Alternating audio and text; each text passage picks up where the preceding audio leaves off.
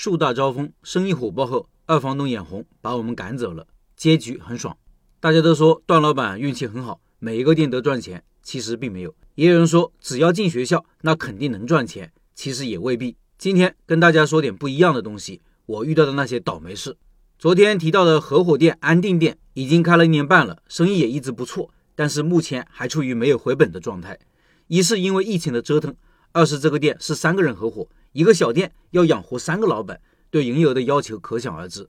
第一年租金是四点五万，我们第一个月营业额从零做到了三千，第二个月从三千做到了四千，第三个月从四千做到了五千，第四个月没有第四个月了。有个优秀的同学翻墙出去旅游。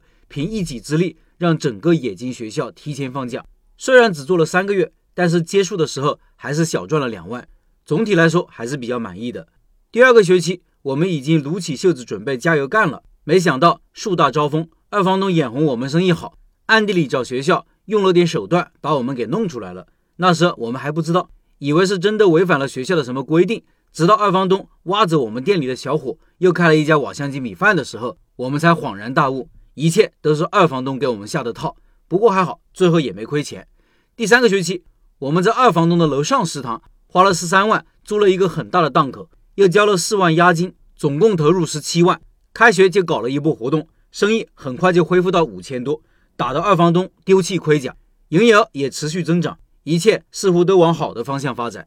人算不如天算，十二月云南财经大学我的大本营接二连三的暴雷。先是北院发现疫情，我们七八个员工被强制在学校体育馆隔离了一个星期，营业额的损失就不说了，人家在店里被隔离的。作为老板，我不能小气，员工工资照发，光是七个人的工资，一个多星期就亏了一万多。好在南院生意还行，通过我们全力配合，加上疫情封校，两个人被关在南院，被迫营业，最高一天做了一万多的营业额。说到这，会不会有人出来骂我？先别急，且听我慢慢讲完，我是如何操作的。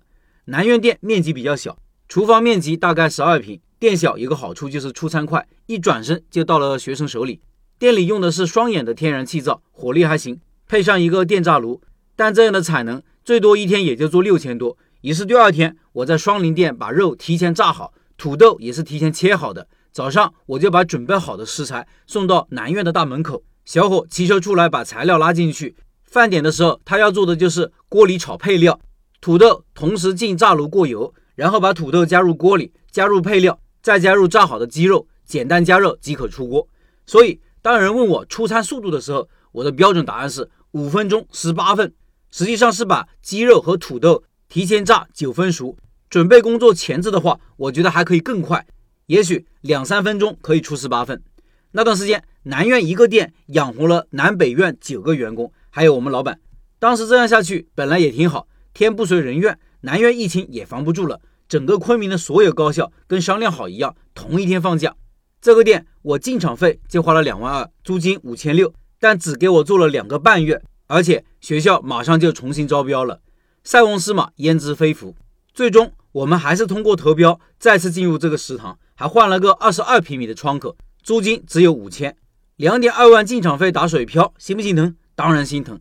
但是没有之前的进场费打水漂的经历，我们也没有机会进入一个食堂，一切都是最好的安排。